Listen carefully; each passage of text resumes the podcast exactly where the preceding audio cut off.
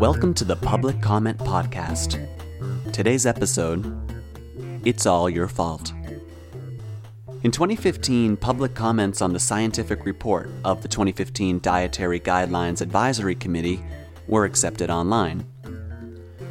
The advisory report aims to inform the federal government of the body of scientific evidence on topics related to diet, nutrition, and health.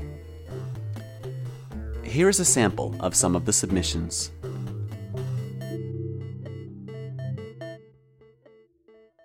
Comment ID number 18202 from Bernadine Young, JD.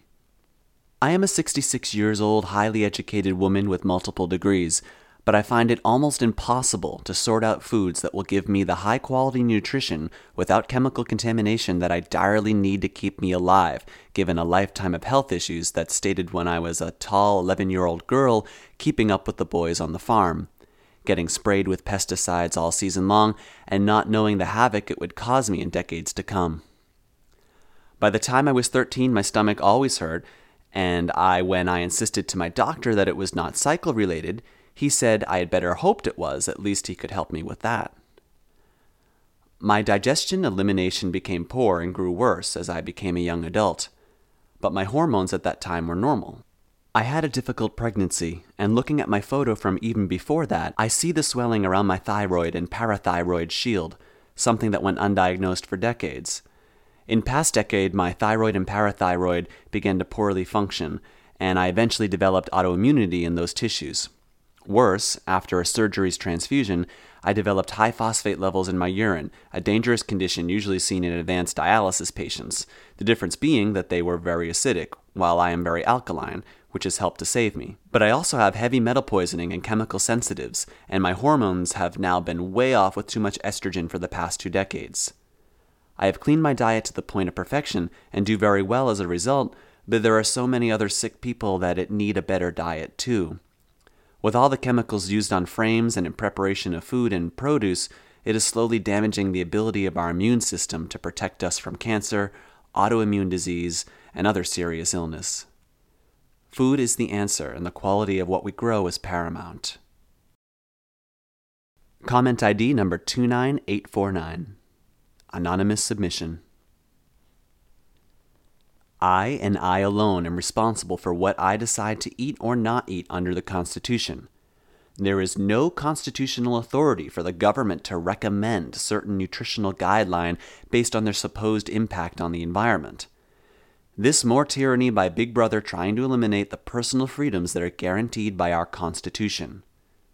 Rigged studies to support the globalist agenda are as invalid as the doctored data used to promote global warming. I oppose the intent and purpose of this study, which is intended to destroy America's meat industry. Meat is one of the best sources of B vitamins. Vegan diets will inevitably result in poorer population health, all in the name of government control to prevent man made global warming. If global warming from human sources is completely eliminated, the world impact will still be negligible because 98% of the so called greenhouse gases come from non human source, such as the ocean and plant decay. This study needs to be completely redone with true, accurate scientific studies instead of faulty, cherry picked ones and predetermined outcomes. Then it would be helpful. Comment ID number 3919 Anonymous Submission. Hello. I wholeheartedly support the removal of animal products from the dietary recommendations. As the committee thoroughly researched, animal agriculture is a huge strain on the environment, and for most people, absolutely unnecessary for a healthy diet. I have met plenty of people who have expressed wishes of reducing their animal consumption, but claiming that veganism was too expensive.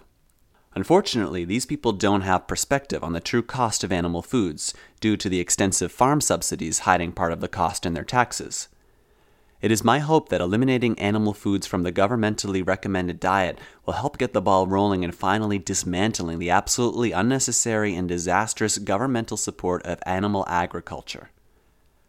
once the consumers are finally made aware of the true price of meats by not having the price artificially reduced by the taxpayers, they will be more willing to experiment more with beans and produce.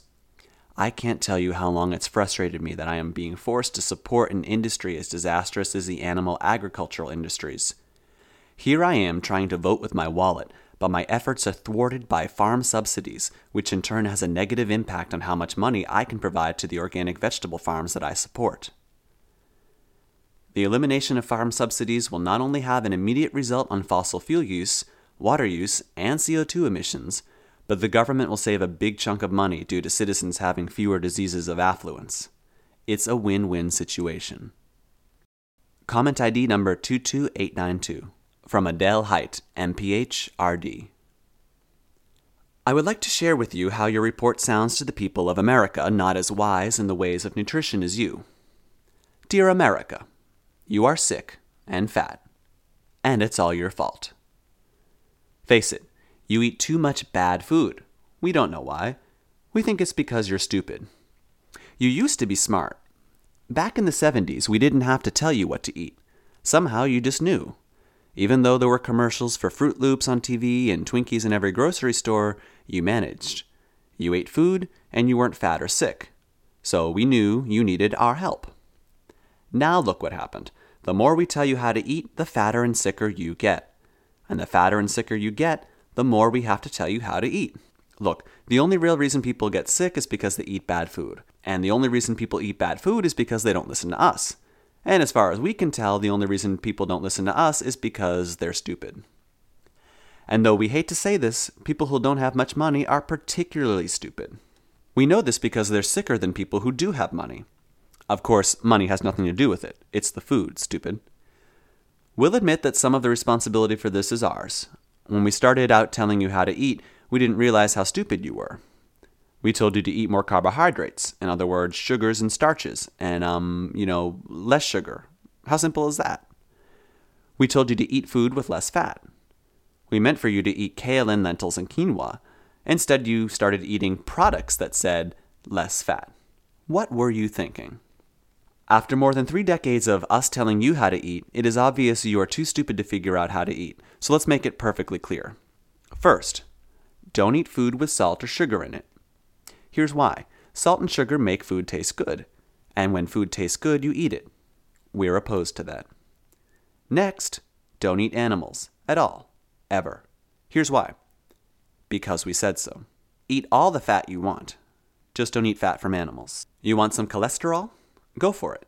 But don't eat eggs because eggs are baby chickens and baby chickens are animals, and you are not allowed to eat animals.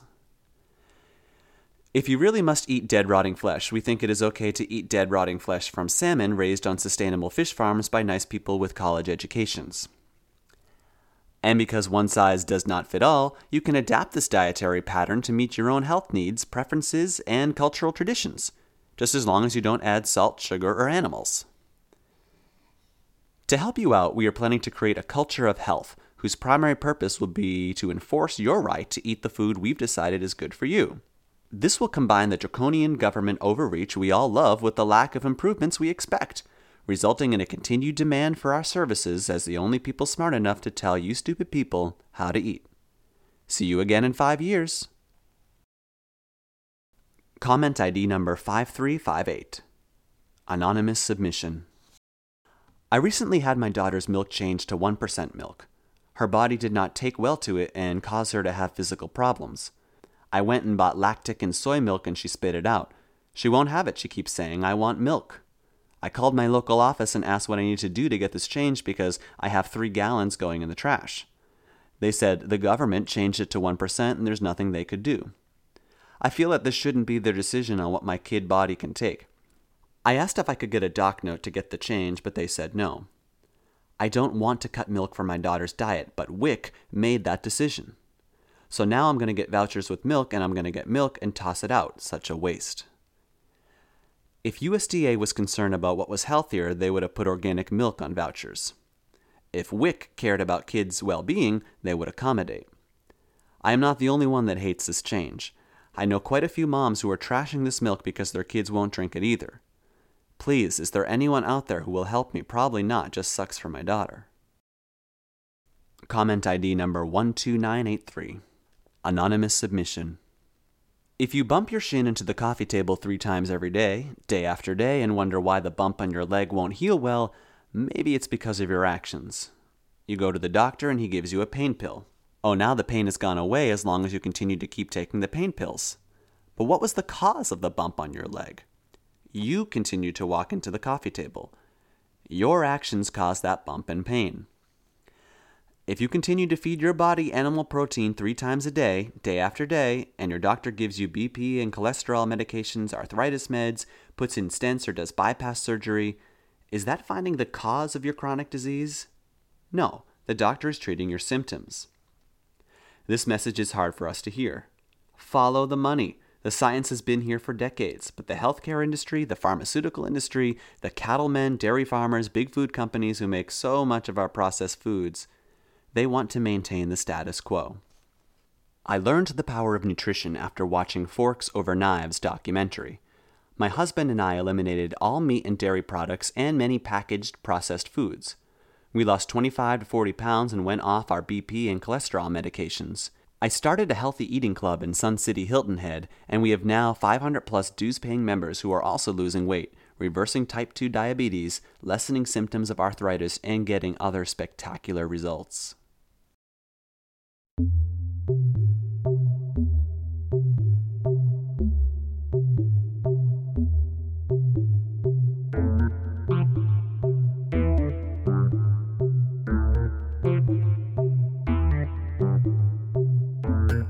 As of this recording, the final 2015 dietary guidelines from HHS and USDA has not yet been released. Coming up, next episode Cut the Crap.